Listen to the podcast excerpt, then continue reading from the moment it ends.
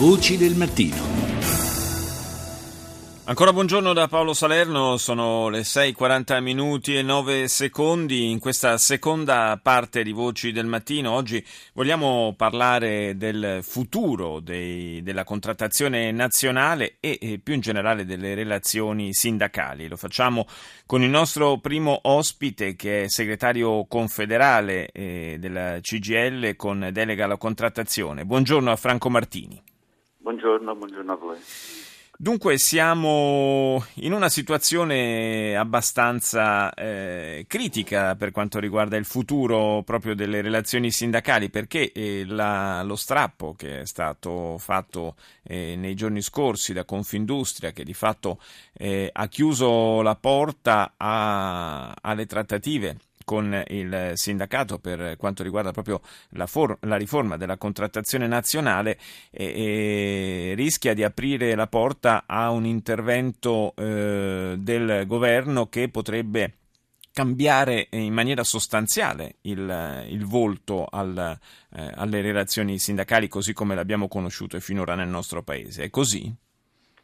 Beh, noi continuiamo a per, inseguire l'obiettivo di una Eh, intesa tra le parti sociali. Il governo ha molti altri problemi di cui occuparsi, tra l'altro il governo imprenditore farebbe bene a occuparsi del rinnovo dei propri contratti del pubblico impiego. Lo strappo di, del presidente Squinzi è veramente incomprensibile ed incoerente, perché lo stesso presidente aveva ehm, espresso una posizione che in parte era condivisibile, e cioè Eh, la discussione sulle relazioni sindacali e sul modello contrattuale non è alternativa al rinnovo delle, dei contratti in essere.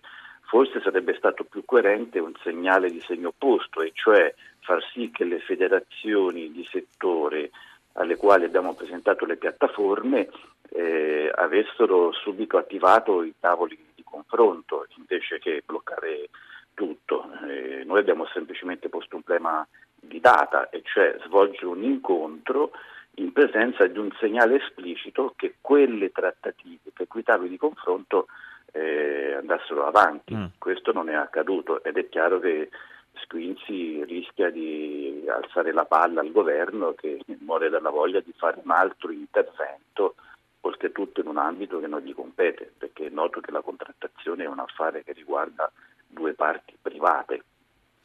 Sì, tra l'altro noi avevamo chiesto a Confindustria di partecipare a questa puntata, non si sono resi disponibili per questo, lo devo dire per, eh, per correttezza. Ehm, lei diceva alzare la palla al governo, il governo che eh, sta comunque pensando a introdurre il salario minimo per legge, e, e questo indubbiamente cambierebbe un po' le carte in tavola, secondo eh, molti eh, molti Eh, esperti del settore, molti giuslavoristi. Eh, insomma, questo eh, implicherebbe sostanzialmente eh, il, lo svuotamento proprio del, del contratto nazionale eh, come strumento. Eh, certo, questo è un colpo mortale al, eh, alla contrattazione collettiva, quindi a, al contratto collettivo nazionale di lavoro, e inoltre offre una prospettiva di impoverimento complessivo della platea. La ragione è molto semplice. Eh, innanzitutto eh, l'Italia non è eh, paragonabile agli altri paesi dove non vi è una consolidata esperienza di contrattazione collettiva.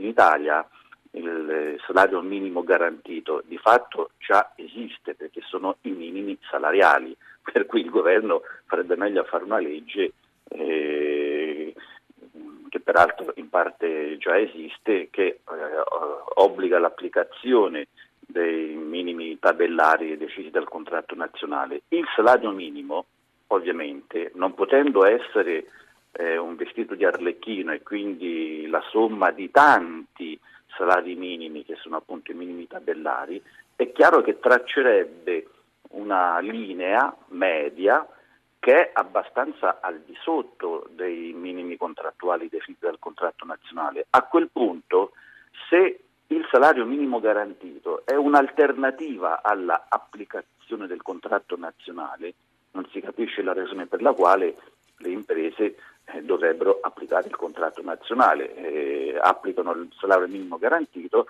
e siccome, questo è noto, in Italia la parte del mondo del lavoro che è mh, coinvolta e che esercita il secondo livello di contrattazione, quello eh, secondo sempre questo ragionamento che dovrebbe distribuire il salario in base sì. alla produttività, Eh, è una quota minimale perché viene stimata attorno al quindici venti per cento. È chiaro che stiamo parlando, parlando del salario minimo garantito, della vasta platea del mondo del lavoro. Quindi noi avremmo una piccola parte del mondo del lavoro alla quale è data la possibilità di determinare una dinamica incrementale dei salari perché se la giocano al secondo livello.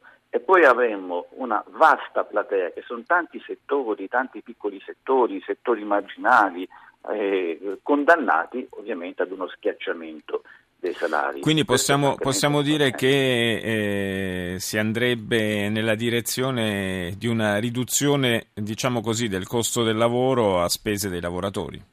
Ma è certo, oltretutto questo significa confermare l'antica teoria, non c'è proprio niente di nuovo in questo, Eh, in base alla quale la crescita economica è legata alla, allo schiacciamento del costo del lavoro, quando invece noi eh, da tempo stiamo eh, insistendo per chiedere al governo di avere un confronto su quali sono i settori eh, sui quali fare forti investimenti, fare grandi scommesse. Si parla di una timida ripresa, a, a che cosa la agganciamo, a quali scommesse di questo Paese in termini di innovazione, di investimenti pubblici e privati e così via. Di tutto questo non si discute e mi permetto anche di aggiungere che tutta questa fantomatica discussione sul modello contrattuale in realtà per la parte, eh, per i nostri interlocutori eh, di modello ha proprio poco perché eh, parla esclusivamente del salario. Mm.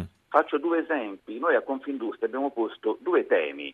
Eh, primo tema, stiamo parlando di assetti contrattuali? Bene, eh, si denuncia l'esistenza di tanti, di troppi sindacati, ma noi diciamo che esistono anche tante e troppe associazioni di rappresentanza datoriale, perché al momento non possiamo misurarle, che producono come conseguenza la nascita di nuovi contratti nazionali. Abbiamo chiesto a Confindustria, partiamo da lì, riduciamo il numero dei contratti. Sì. Nazionali e di questo non si può discutere. Secondo esempio, si parla del coinvolgimento dei lavoratori nei processi produttivi, siamo d'accordo, abbiamo posto a Confindustria il tema inedito per questo Paese della partecipazione dei lavoratori al processo produttivo, il tema che in Europa è già eh, vissuto in tante forme, in tante modalità, dalla, code- dalla codeterminazione alla cogestione. Discutiamo di un modello italiano di partecipazione, sapendo che c'è la grande impresa, ma anche la piccola e la media, anche questo è tabù. Mm. Quindi, e quindi tutto si riduce. Il modello è quella, è quella sui, su, su, sui salari. Quindi questo tutto non... si riduce appunto al tema salariale, che cosa è un pochino decisamente un approccio piuttosto limitato alla questione. Io ringrazio eh, Franco Martini, segretario confederale C G I L con delega alla contrattazione, per essere stato con noi. Voci del mattino. Do il buongiorno a Michele Tiraboschi, docente di diritto del lavoro all'Università di Modena e Reggio Emilia e direttore del Centro Studi Internazionali e Comparati Marco Biagi. Buongiorno professore. Buongiorno. Dunque, come sentivamo adesso da Franco Martini, è, è una eh, questa, questa rivoluzione, diciamo, del, del salario minimo eh, per legge, eh, è una riforma che porterebbe effettivamente a un, per la grande platea dei lavoratori, a una riduzione degli stipendi? Beh, probabilmente sì. In realtà il salario minimo esiste in tutto il mondo, l'Italia è uno dei pochi paesi che ancora non prevede una legge specifica sul salario minimo, però eh, il modo con cui eh, l'idea della legge viene portata avanti dalla politica sembra più rivolto eh, a un regolamento di conti col sindacato, un sindacato, una rappresentanza che non viene eh, vista come un valore, come un fattore eh, positivo, quindi c'è il rischio che questa legge più che eh, orientarsi verso uno standard universale eh, dei salari abbia altre finalità e quindi una regolamentazione della rappresentanza del ruolo del sindacato messo ai margini. Ecco, quindi eh, lei conferma un po' la, la, le sensazioni che un po' tutti abbiamo avuto, cioè appunto che questa riforma, se dovesse essere eh, portata avanti, proprio cambierà e in qualche modo svuoterà anche dall'interno il, il ruolo dei sindacati in questo Paese, un ruolo che peraltro è anche riconosciuto a livello costituzionale. Rispetto alla nostra storia, alla nostra tradizione, il rischio è proprio questo. Noi abbiamo una storia, una tradizione di non intervento dello Stato, della legge, nelle relazioni industriali, nel rapporto fra rappresentanza d'impresa e rappresentanza eh, sindacale. E non ha mai portato bene l'intervento dello Stato in queste relazioni, che devono essere libere, devono giocare su convenienze reciproche, devono giocare sulle motivazioni di lavoratori e di imprese. Una legge che interviene in maniera radicale sul tema finisce per dare ragione agli uni e torto agli altri, e questo alimenterebbe probabilmente ancora maggiore conflitto, tensione e sicuramente una frammentazione del mercato lavoro fra aree forti, con una rappresentanza sindacale che va oltre i minimi, e come diceva Martini, aree molto deboli, la piccola, piccolissima impresa, il lavoro grigio eh, che non emerge e che non avrà poi modo di andare oltre questo salario minimo che per funzionare deve essere abbastanza basso. Sì, è evidente che se tutto viene demandato alla contrattazione a livello aziendale, ci sono realtà nelle quali la rappresentanza sindacale rischia di avere veramente poca voce in capitolo.